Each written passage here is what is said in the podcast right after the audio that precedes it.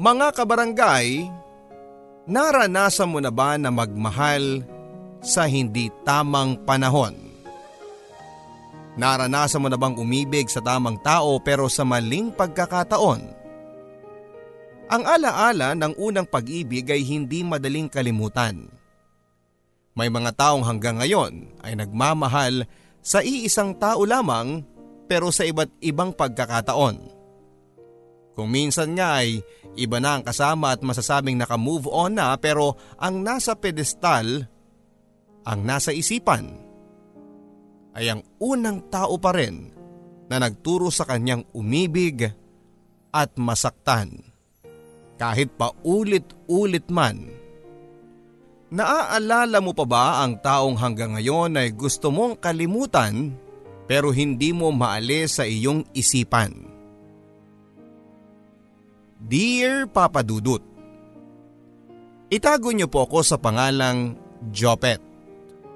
Ako po ay 27 years old na at meron na ring sariling pamilya. Limang taong gulang na ang panganay namin ng misis ko. Meron na rin kaming sariling negosyo. Isang catering at videography service na kadalasan ang kliyente namin ay ang mga taong ikakasal. In charge sa catering ang misis ko dahil yon ang negosyo ng pamilya nila. Ako naman ang in charge sa pag-video with same day editing dahil yon ang tinapos ko sa kolehiyo. Match made in heaven sabi nga nila. Perfect match made for business din. Sumulat ako sa inyong programang Barangay Love Stories dahil una kong napakinggan ang programa ninyo habang naghihintay sa pagdating ng isang couple na gagawa namin ng prenup video. Matagal na rin mula ng unang beses akong gumawa ng sulat. Naisip kong ibahagi ang aking kwento dahil hanggang sa ngayon ay eto ay daladala ko pa rin hanggang ngayon sa aking puso at isip. Hindi ito kwento tungkol sa aming mag-asawa o kung paano kami nagkakilala. Hindi rin ito kwento kung paano namin sinimulan ang aming negosyo o kung paano namin patuloy na sinusolusyonan ang mga problema namin bilang isang pamilya. Ito ay kwento ng mahigit sampung taon nang nakakaraan. Ito ay kwento ni Joyce at ako. Papadudot, hindi ako katangkaran. Pero malapit na ako sa dulo ng pila sa school kung i-arrange from smallest to highest ang height. Maputi ang aking balat at may pagkachinito dahil na rin sa pamana ng pamilya kong may lahing Chinese. Mula noon hanggang ngayon ay katamtaman ang aking pangangatawan kahit na mahilig ako sa junk food lalo na sa potato chips. Long hair pa ako noon nang makilala ko si Joyce. Parang kahapon lang nang una ko siyang makita. 17 po. Ang sagot ko nang tinanong niya ako ng aking edad. 250 hours po. Ang sagot ko naman nang tanongin niya ako kung gaano katagal ang pag-OOJT ko. Kadarating pa lamang niya noon sa kanyang opisina habang kinakabahan akong sumagot sa interview dahil nalate ako ng tatlong minuto. Medyo basa pa ang kanyang buhok at naaamoy ko pa sa aking alaala ang kanyang pabango. Hanggang ngayon ay hindi ko pa rin nga alam kung anong bulaklak ang katulad ng halimuyak ng kanyang pabango. Halos magkasing tangkad kami ni Joyce. Morena siya at bilugan ang kanyang mga mata. Pero kahit maamo ang kanyang mga mata, kaya nitong magmukhang galit at mataray. Ilang taon din ang tanda niya mula sa akin at hindi ito halata sa kanyang pananamit dahil cool at trendy siya kung magdala. Kahit simpleng puting blouse at jeans lang ang suot niya, noong araw na yon ay mukhang nasa uso pa rin siya. Yes po ma'am. Ang sinagot ko sa kanyang tanong na on call ka ba anytime? Yes po ma'am Joyce. Ang sinagot ko nang sabihin niya sa akin na ayoko nang nalilate ha Ayoko ng madaming excuses. Yes, Joyce. Yun naman ang sinagot ko sa unang utos niya na huwag mo akong tawaging ma'am dahil hindi pa ako matanda at hindi mo rin ako teacher. Huwag mo rin akong tawaging ate dahil hindi kita kapatid. Ang tawag ko sa kanya ay Joyce at hindi ko alam ang eksaktong edad niya noong makilala ko siya. Ito madalas ang nagiging simula ng aming tampuhan. Tuwing tinutokso ko siya tungkol sa kanyang edad ay nagagalit siya kahit lambing lang naman ang panunukso ko sa kanya. Ang sabi ni Joyce noon ay tatlo lamang ang major na nakakapagpa-turn off sa isang babae. Ang una ay tuwing tinutokso mo ang isang babae dahil sa kanyang timbang at ang pangalawa ay tuwing tinutokso mo ang isang babae dahil sa kanyang edad. Pero minsan isang araw ay napaamin ko siya Pangalawang taon na namin ni Joyce noon. Nadula siya ng pasigaw nang sabihin niyang siya dapat ang masunod dahil mas matanda siya. Pasigaw ko ring sinagot sa kanya na bakit? Ilang taong ka na ba? Mabilis naman ang pasigaw na sagot niyang almost 40 na ako. Ano ba? Ikaw, 18 ka lang. Pareho kaming napatigil bigla nang sabihin niya yon. Almost 40 lang naman eh hindi ka pa 40. Ang mabilis kong salo.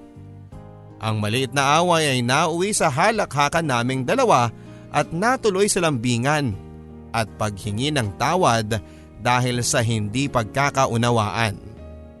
At lahat ng yan ay dahil hindi namin alam kung sino dapat ang masunod sa kung ano ang papanooring movie sa sinihan. Ganito ang relasyon namin ni Joyce. Tuksuhan, at lambingan. Oo Papa Dudut, humigit na sa 250 hours ang pagsasama namin ni Joyce. Sa katunayan, pagkatapos ng mga OJT hours na yon ay halos tatlong taon kaming nagsama. O to be exact, ay 21,946 hours, 12 minutes and 3 seconds. Pero pinangungunahan ko na ang aking kwento sana nga ay humigit pa ang oras, minuto at segundo naming magkasama. Kung pwede lang sanang balikan ang nakaraan. Bago ako magpatuloy papadudot, ito ang kailangan ninyong maintindihan tungkol kay Joyce. Hindi siya komplikadong mahalin dahil hindi siya komplikadong tao. Pero napapalibutan siya ng mga taong kinukomplika ang lahat ng sitwasyon na sa totoo ay simple lang naman.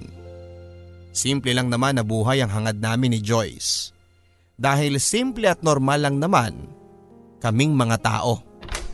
Jopet? Jopet, nandito ka na ba? Nakauwi ka na? Nandito ako sa kusina. Nandito ka na pala. Akala ko ba may klase ka pa? Hindi ako pumasok. Bakit hindi ka pumasok? Masama ang pakiramdam ko eh. Pakis nga. Asos, may kasalanan ka lang eh. May pakiskis pang nalalaman. Tinatamad ako eh. Statistics kasi. Ano ka ba? Doon ka nga mahina eh. Hahabol na lang ako. Nagpapakit ka na naman eh. Ano yung kinakain mo? Potato chips. Junk food? Junk food ka ng junk food. Ginawang kita ng salad. Ito. Kumain ka ng something healthy kahit minsan. Puro ka junk food. Joyce, hindi ko pa kailangang ingatan ng kinakain ko. Hindi pa ako matanda. Pinaparinggan mo ba ako, ha? Pahingi nga ng potato chips. Akala ko ba ayaw mo ng junk food? Jopet, ako kaya bumili niyan. Oy, hindi ah. Pera ko kaya ang pinambili mo niyan. Hindi ah, pera ko to. Anong pera mo?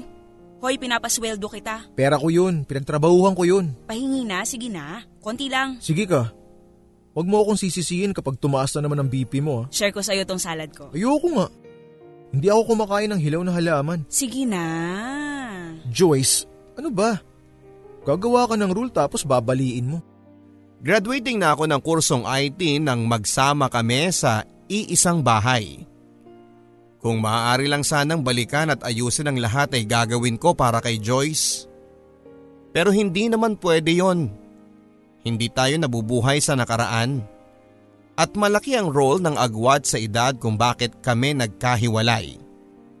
Hindi naman mahalaga sa akin kung kailan ka nagmahal at kung sino ang minahal mo. Papadudot, naniniwala ako na hindi nasusukat sa edad ang pagmamahal. Ang sabi nga nila, Love is not blind. It sees, but it doesn't mind. Simple lang naman ang pangarap ko sa buhay papadudot. Katulad ng karamihan ay gusto kong makahanap ng isang taong mamahaling ko na magmamahal din sa akin. Yun din naman siguro ang pinaka-primary objective ng lahat kung gagawin nating simple ang eksplenasyon. Nagiging komplikado lang naman ang lahat kung pinapakomplikado ng ibang tao at naaapektuhan tayo. Magsimula na maging kami ni Joyce ay kadalasan ay sa bahay lang kami nagha-happy-happy kasama ng mga close friends namin. May inuman, kainan at mahabang kwentuhan. Kung minsan, kami lang ding dalawa sa bahay. Sa mga pagkakataon na nagiging seryoso ang usapan ay naikukwento ni Joyce ang kanyang kabataan. Dalawa silang magkapatid na parehong babae. Siya ang panganay at kung tungkol sa magulang niya ang kwentuhan, hindi maiwasan ni Joyce na ikwento sa akin ang isang simpleng eksena ng away na hanggang ngayon ay nakatatak pa rin sa kanyang isipan.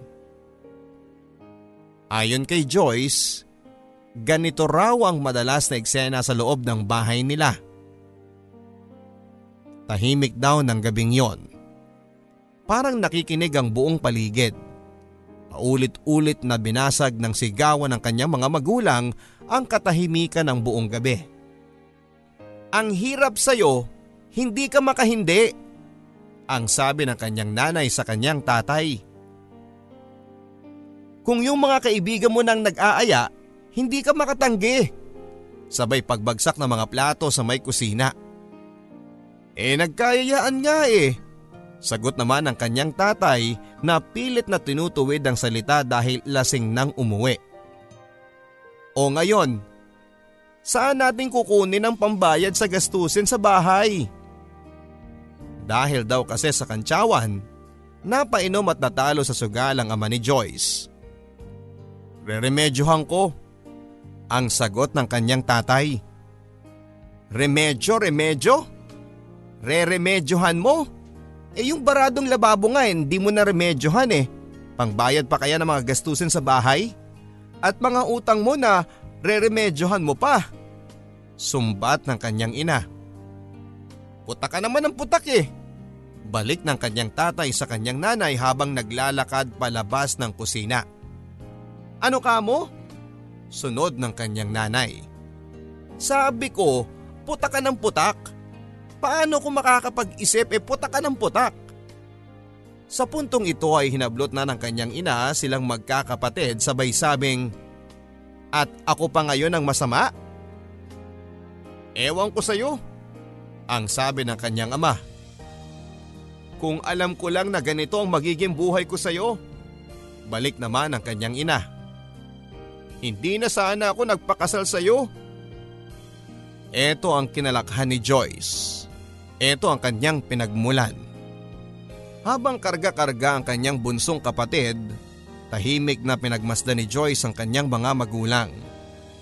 Hindi siya nagsalita. Hindi siya umimik at hindi rin umiyak katulad ng sanggol na kapatid. Masunurin kasi si Joyce at minsan nang sinubukan niyang mamagitan sa pag-aaway ng kanyang mga magulang. Sinigawan lamang siya at sinabihang huwag makialam. Sino nga ba si Joyce para maintindihan mo siya? Kailangan mong intindihin ito. Ito ang pinanggagalingan ni Joyce. Ibang iba ito sa kinalakhang ko papadudot. Ibang aking pinagmulan kumpara sa pinagmulan ni Joyce. Malaya akong nagagawa ang gusto ko. Walang nagsasabi sa akin kung ano ang dapat at hindi dapat gawin. Kung ayaw kong pumasok ay hindi ako papasok. Kung gusto ko ng junk food, kakain ako ng junk food. Bata pa lamang ako ay hiwalay na ang mga magulang ko at lumaki ako sa aking lola. Nang pumanaw si lola noong ako ay high school pa lamang ay hindi na rin ako umasa sa sustento ng mga magulang ko.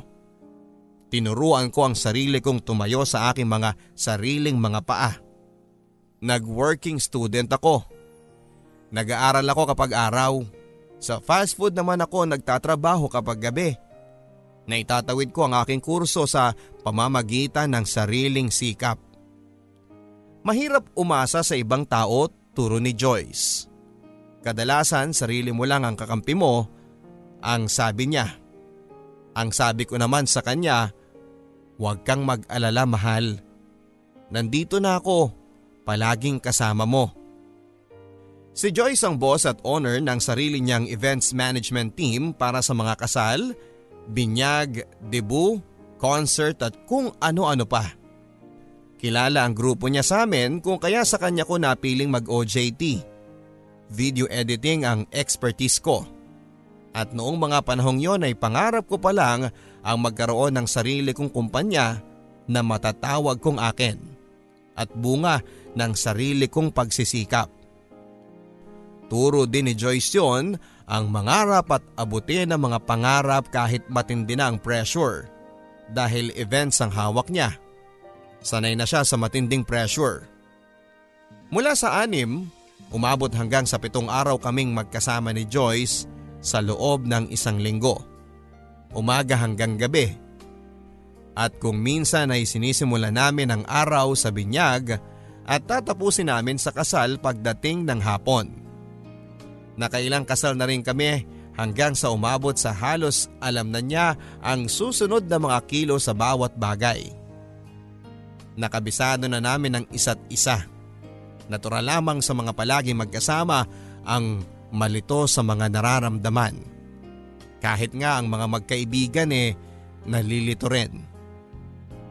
Minsan, nasulot ng iba ang seminar na binuo namin para sa isang kliyente. Parang nadurog ang puso ni Joyce dahil pinaghirapan namin kunin ang event na yon. Nag-invest kami ng time at personal money na rin. Ang sabi ni Joyce ay ayaw na niya magtiwala dahil nadiskubre niya na isa pala sa kanyang mga nag-resign na empleyado ang nanulot ng proyekto dahil nagtayo din ng sariling grupo. Patapos pa lang ako ng OJT ko sa kanya noon matapos malaman na wala na sa amin ang proyekto. Pinuntahan ko si Joy sa kanyang bahay. Sinabayan pa ng malakas na ulan noon dulot ng paparating na bagyo. Basang-basa ako sa ulan nang makarating ako sa bahay niya.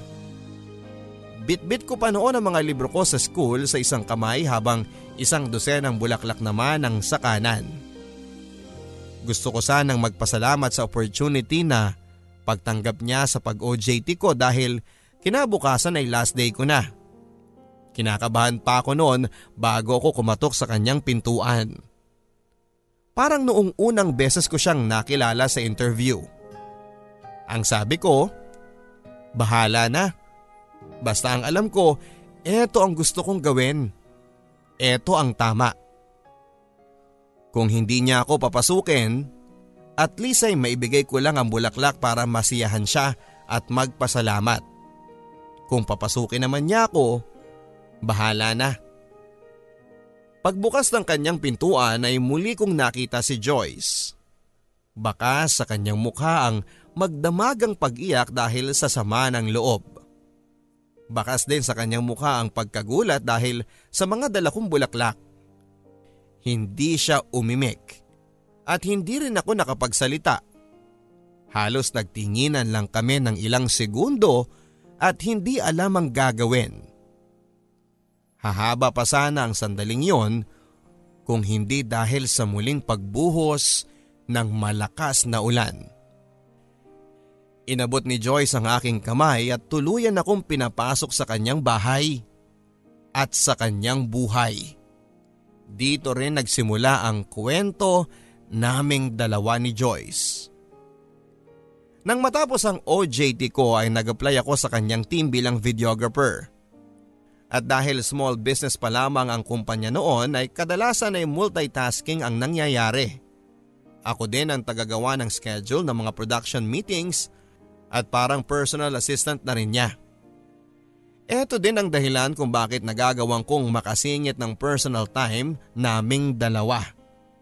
Noong una, mahirap magtago. Hanggang nagtapat kami sa ilang mga close friends. Nang malaman ng iba naming pinagkakatiwalaan ang relasyon naming dalawa, naging magaan na ang lahat. Ang sabi ko kay Joyce, ano ngayon kung malaman ng iba? Ang sabi niya, tayo ay okay na pero sila hindi pa handa. Nauwi ang usapan sa bahala na. Masaya pala papadudot ang mahaling ka ng taong mahal mo din. Masaya pala ang ganitong klase ng excitement. Kung minsan ay may problema din kami.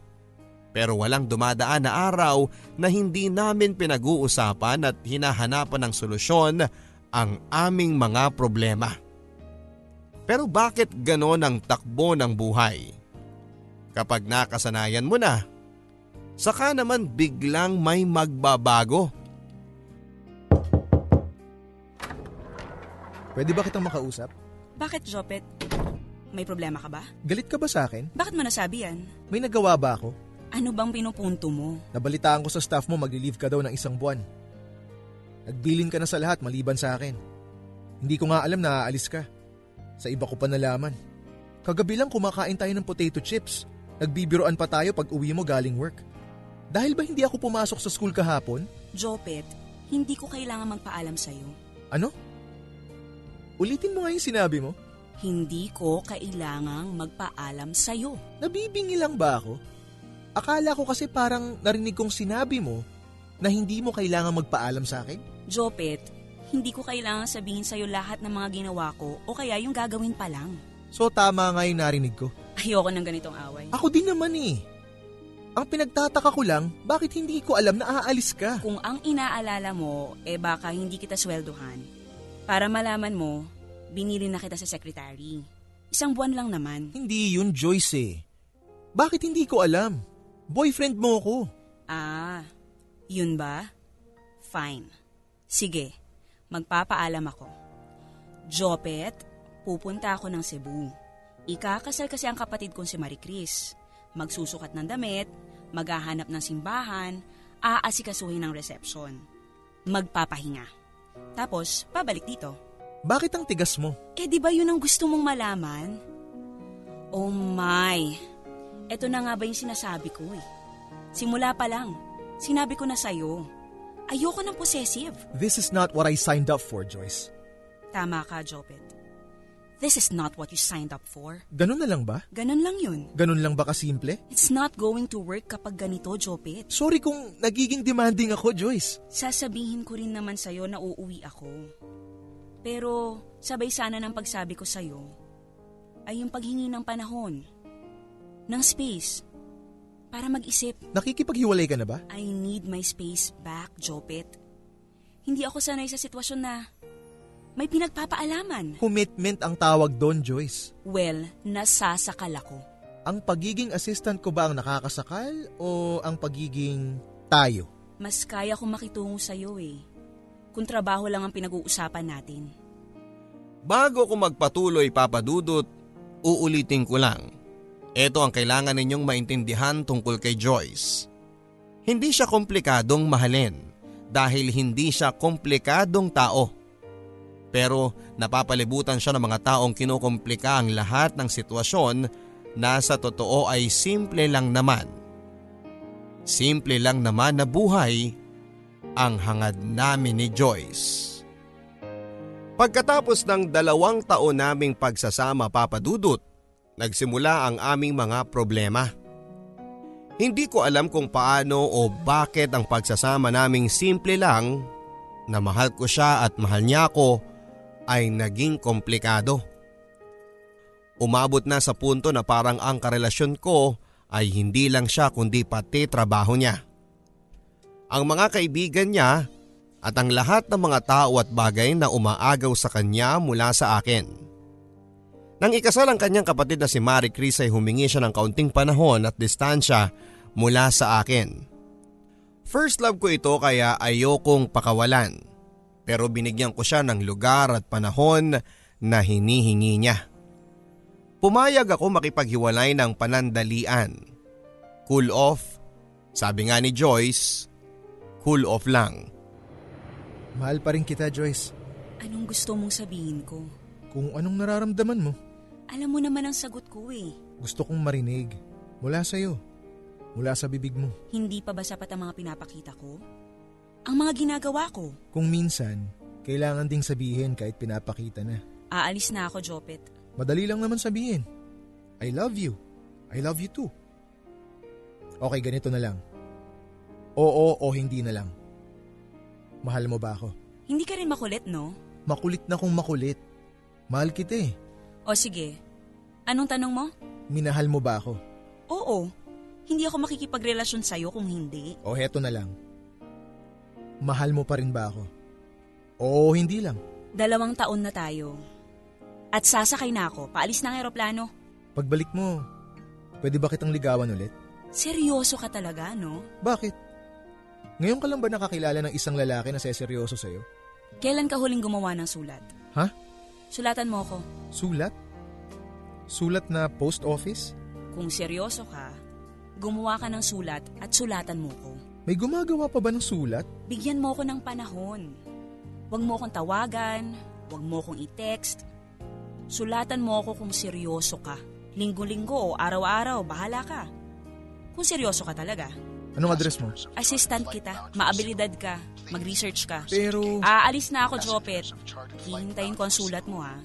At huwag kang susunod sa Cebu. Kung makita kita doon, wala nang lahat ng to. Inaamin ko papadudot na bata pa ako noon. Hindi ko pa alam kung ano ang sobra at labis. Hindi ko pa alam kung ano ang kulang. Ang alam ko lang ay totoo ang nararamdaman ko. Handa kong harapin ang challenge na ito kung ang premyo ay ang maibalik ang nararamdaman ni Joyce para sa akin. Pagalis ng eroplano kung saan ay nakasakay si Joyce, dali-dali akong umuwi. Inalungkat ko ang mga files sa opisina. Pati na rin ang mga files sa kanyang bahay. Hindi ko nakita ang address na hinahanap ko. Makalipas ang halos isang araw ng paghahanap at pagtatanong sa mga kakilala ay natagpuan ko ang hinahanap ko. Sa isang sulok ng loob ng closet sa bahay ni Joyce, nakita ko doon ang address sa isang sulat mula sa kanyang kapatid. Sa envelope, may return address mula sa Cebu. Hindi ko napigilan ang sarili kong basahin ang sulat papadudot.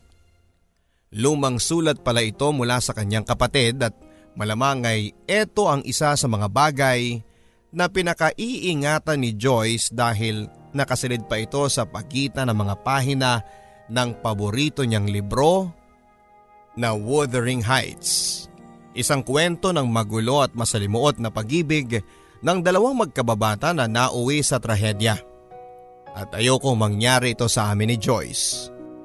Nasa gitna ng kanyang paglalayag si Joyce. Nasa gitna ng paghahanap sa kanyang sarili.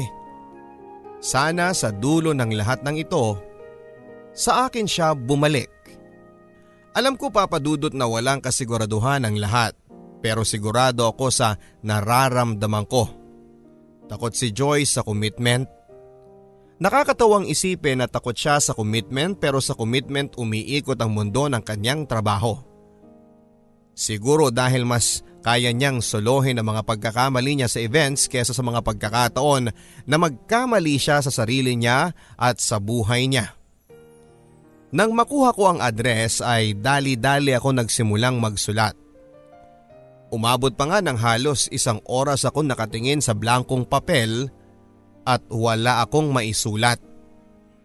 Dear Joyce, Greetings. Masyadong formal naman. Ay, paano pag gumawa ng love letter? Hmm. Dear Joyce. Dear Joyce. Hmm. Dear Joyce. Namimiss na kita. Ang tagal naman ng isang buwan. Sana bumalik ka na. Nakuha ko na yung grades ko kanina. Walang bagsak. Naipasa ko lahat. Salamat sa tulong mo ha. Ini-inspire mo kasi ako. Mabuti naman at nag enjoy ka dyan. Sa susunod na sulat mo, ikwento mo yung kasal ng kapatid Dear mo ha. Jopet, mabuti naman at nakapasa ka. Dapat lang. Kasi pati ako, nakikireview sa'yo. Feeling ko tuloy, ako yung estudyante at hindi ikaw. Ini-inspire kita? Ang corny mo ha? Pero thank you. Ilang subjects ka next sem? Sa mundo ng text at libreng tawag, kailan ka huling gumawa ng sulat? Kailan ka kabarangay huling humawak ng ballpen at papel? Ano ba ang meron sa mga sulat? Doon kasi ay naikikwento mo ang lahat ng nararamdaman mo sa pamamagitan ng sarili mong sulat kamay. Ang pangit pala ng sulat kamay ko. Ang sabi nila, sa sulat kamay daw ng bawat tao nababasa ang damdamin. Kung gaano mo kadiin isinulat ang mga salita, sa bawat kumpas ng iyong kamay sa mga dikit-dikit na letra. At bawat nagsusulat ay may sariling pagkatao na nakatatak. Ito ang gusto ni Joyce. Gusto niya akong makilala sa paraang kilala at alam niya. Sa loob ng mahigit dalawang taon namin bilang magkasintahan ay puro mga kaibigan niya ang kasama namin. Hindi kasi ako komportable sa mga kaedad ko. Mas gusto kong kasama ang mga mas nakakatanda sa akin. O kaya ay mas bata. Katulad ni Joyce. Katulad ng iba pa naming OJTs na mas bata. Noong tanggapin ako ni Joyce sa kanyang kumpanya, ako ang tagasabi sa mga bagong aplikante at OJTs na bawal tawaging ma'am si Joyce. At bawal ding tawaging ate. Kasi ayaw niya yon. Makalipas ang tatlong linggo, nakadalawang palitan na kami ng sulat ni Joyce. Sa una ay via courier at noong pangalawa na ay via email na lang. Kasi nga eh mas praktikal at mas mabilis. Sa Cebu, habang sinusukat ng kanyang kapatid ng pinatahing trahe de boda, sa kwento ni Joyce na sumagi sa kanyang isipan na naunahan pa siya ng kanyang kapatid.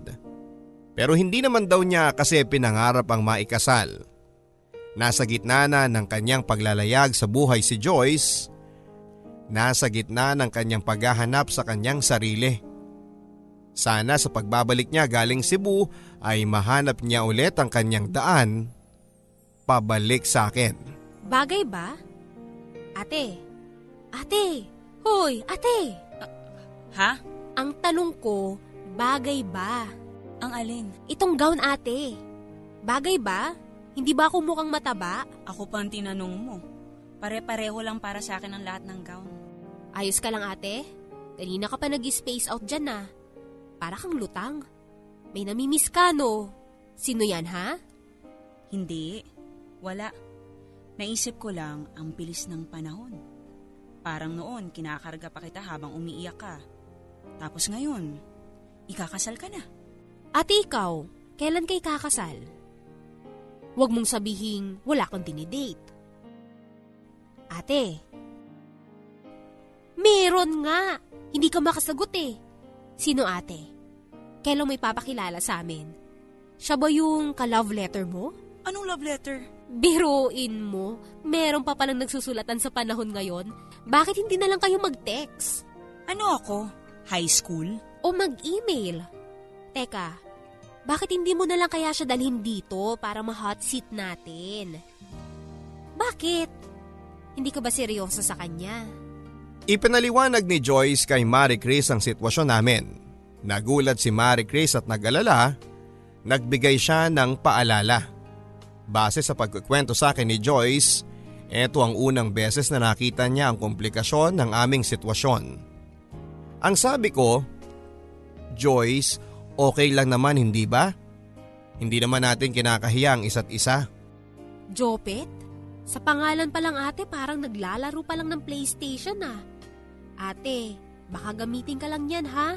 Baka kukuha lang ng experience sa'yo. Binibigyan mo ba ng pera? Baka hindi mo alam niloloko ka lang pala niya. Ilang taon na ba siya? 19. Marami pa yung gusto sa buhay. Maraming gustong marating. Bastap ka lang sa kanya ate. Panandali ang break bago magpatuloy sa biyahe. Iiwan ka rin yan. Ang sakin lang, mahal kita. Ayoko masaktan ka. Bahagi ng trabaho ni Joyce ang makinig sa mga sinasabi ng mga tao. Bahagi ng trabaho niya bilang humahawak ng mga events ang paligayahin ng mga kliyente niya at sundin ang mga gusto nila papadudot. Malaking bahagi din ito ng kanyang pagkatao. Kung minsan ang problema sa kanya ay masyado siyang nakikinig. Nalulunod ng pagkatao niya at nagiging sunod-sunuran na lamang siya ng iba. Malakas ang ulan nang makabalik si Joyce mula sa Cebu. Matagal sila bago nakalapag sa airport. Sinundo ko siya sa airport. Joyce! Joyce! Sigaw ko sa kanya nang makita ko siya. Welcome back Joyce! Sabay abot ko sa kanyang mga bagahe. Jopet! Tatlong malalaking bagang dala ko. Nasaan ang sasakyan? Tanong ni Joyce na mukhang nagmamadali ng umuwi. Sabi ko, andun sa kabila naghihintay. Akin na yung mga bag mo. Sandali lang ha, maghintay ka muna dito. Sesenyasan ko lang ang driver na pumunta rito para hindi ka mabasa ng ulan. Ang sabi ko sabay abot sa kanya ng mineral water. Baka nauuhaw ka. Kinuhanan kita ng mineral water. Heto oh. Salamat. Sagot ni Joyce. Dali-dali akong pumunta sa may kalsada habang naghihintay sa loob si Joyce. Pinatras ko lang ang sasakyan para maikarga ang mga bagahe na dala ni Joyce nang hindi siya mabasa ng malakas na ulan. Ale, ale. Ano po yun? Sukli niyo po. Sukli? Sukli para dyan sa mineral na binili ng anak niyo. Mineral water? Anak? Ah, okay. Salamat po. Joyce, nandito na yung sasakyan. Diretso na tayo sa bahay. Huwag muna. Kumain muna tayo sa labas. Bakit? Magsi-celebrate tayo dahil sa pagbabalik mo. Pagod ako, Jopet. Gusto ko muna magpahinga. May, may problema ba? Jopet, pagod ako. Galing ako sa biyahe. Huwag mo nagawa ng issue. Pagod ako. Ano bang nangyari? Jopet, pagod nga ako. Bakit ba hanggang ngayon nagmamatigas ka pa rin? Wala nang tayo, Jopet. Tapos na tayo. Pinagbigyan kita sa gusto mo noon. Pumayag ako makipag-cool off kahit mahal pa kita. Joyce, pumayag ako dahil mahal kita. Marami nang nangyari. Kinalimutan na kita. Ang problema sa'yo, wala kang tiwala kahit kanino. Palagi mong iniisip na lahat ng tao sa paligid mo naandyan para lokohin ka. Ano bang kinakatakot mo? I am 40. You're just turning 20. Wala bang ibig sabihin yun sa'yo? Papadudot, para sa akin ay walang ibig sabihin yon. Dahil para sa akin, kung mahal mo ay mahal mo. Kailanman ay hindi mo mapipili kung sino lang ang pwede at hindi pwedeng mahalin. Kailanman ay hindi sumusunod ang puso sa utak. Pagdating ng kotse agad kaming sumakay at walang kibuan, walang imikan. Nakakabinging katahimikan ang bumalod sa paligid mula sa airport hanggang sa bahay ni Joyce. Nagpatuloy ito hanggang ilang araw, ilang linggo. At pagkatapos ng ilang pang mga buwan ay nagpa siya na akong kumuha ng sarili kong lugar. Wala na nga kami papadudot. At bakit ko pa ipipilit kung ayaw na niya talaga sa akin? Mahirap buksan ang pananaw ng isang taong tuluyan ng nagsara ng isipan. Bago matapos ang taon ay nag-resign na rin ako sa kumpanya at nag-apply ako sa iba at natanggap naman ako bilang video editor. Move on lang. Move forward. Paminsan-minsan ay sinisilip ko ang Facebook ni Joyce. Nagtayo sila ng branch sa Cebu. Ako naman ay nakakilala ng mga bago pang kliyente dito sa amin.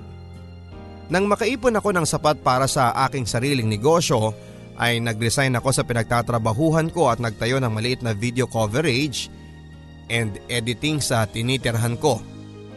Sinilip ko ulit ang Facebook ni Joyce at mukhang masaya siya. Kasama niya mga kaibigan niya sa pamamasyal all around Cebu. Sa beach, sa Palawan at nagpunta pa sila dito sa Maynila. Hindi man lang nagparamdam. Ganon talaga. Patuloy ang paglayo ng agwat namin sa isa't isa, palayo ng palayo. Papadudot, nasubaybayan ko sa Facebook ang pagpapatuloy ng buhay niya na wala ako. Nakita ko ang mga pictures ng pagbubuntis ng kapatid niya. Ang araw ng kapanganakan ng kanyang pamangkin, babae ang kanyang pamangkin, si Aika. Nakita ko na siya ang naging ninang ng bata. Nakita ko rin ang celebration ng unang birthday ng pamangkin niya. Nakakalungkot lang isipin na sa bawat upload ng pictures niya sa Facebook ay dapat sana ay kasama niya ako sa mga larawan na yon. Napapansin ko rin na may mga palagi siyang kasamang lalaking matangkad at moreno sa mga pictures. Hanggang nalaman ko sa mga sumunod na post na ang pangalan niya ay Steve. Halos kaedad ni Joyce si Steve sa tingin ko. Base sa mga post sa Facebook ay businessman si Steve at ang paborito niyang ulam ay adobo na luto ni Joyce. Nagluluto pala si Joyce? Bakit hindi niya ako pinagluto noong kami pa? Puro order at pa-deliver lang kami noon. Hanggang na-realize ko papadudot na para na akong stalker. Kailangan ko nang itigil ang pagtingin sa Facebook niya. Nag-decide ako na tama na Tama na Jopet. Naka-move on na si Joyce, mag-move on ka na rin and move forward na. Lumipas ang panahon, nakilala ko papadudot si April, ang babaeng napangasawa ko. At lumipas pa ang panahon ay binayaan kami ng isang anak na lalaki. Sa ngayon ay buntis na sa pangalawang anak ang misis ko at we are having a baby girl. May ups and downs sa negosyo pero kinakaya namin dahil nagtutulungan kami. Inaamin ko papadudot na hindi ko pa rin makalimutan si Joyce. Hindi ko pa rin siya maalis sa aking alaala. Si Joyce ang unang nagturo sa akin kung paano magmahal at mahalin. Siya din ang nagturo sa akin kung paano masaktan. Pero dahil sa kung ano ang meron sa amin noon, kung paano kami nabuo at nawasak ay eto ang mga natutunan ko. Binabago ng anumang uri ng relasyon ng iyong ugali, pananaw at pagkatao. Kung minsan, hindi pala sapat ang pag-ibig lang. Kailangan din ng tibay ng loob. Masyadong nakinig si Joy sa sabi ng iba. Ako naman, Masyado kong binabaliwala ang mga sinasabi ng ibang tao. At dahil sa pagmamahal naming ito, nasakta namin ang isa't isa. Ito ang kwento ng aking first love, Papa Dudut. Maraming salamat po sa pagbasa ng aking love story. Sana'y makapulot din ng aral ang mga nakikinig. Ang inyong kapuso at kabarangay, Jopet. Maraming salamat Jopet sa pagbabahagi ng iyong barangay love stories. Nakakatuwang isipin na sa lahat ng mga pinagdaanan mo Jopet ay nanatili ka sa mga aral na iyong natutunan. Hanggang sa muli mga kapuso ako po si Papa Dudut, ang inyong Mr. Love Stories sa mga kwento ng pag-ibig, buhay at pag-asa. Dito sa Barangay Love Stories.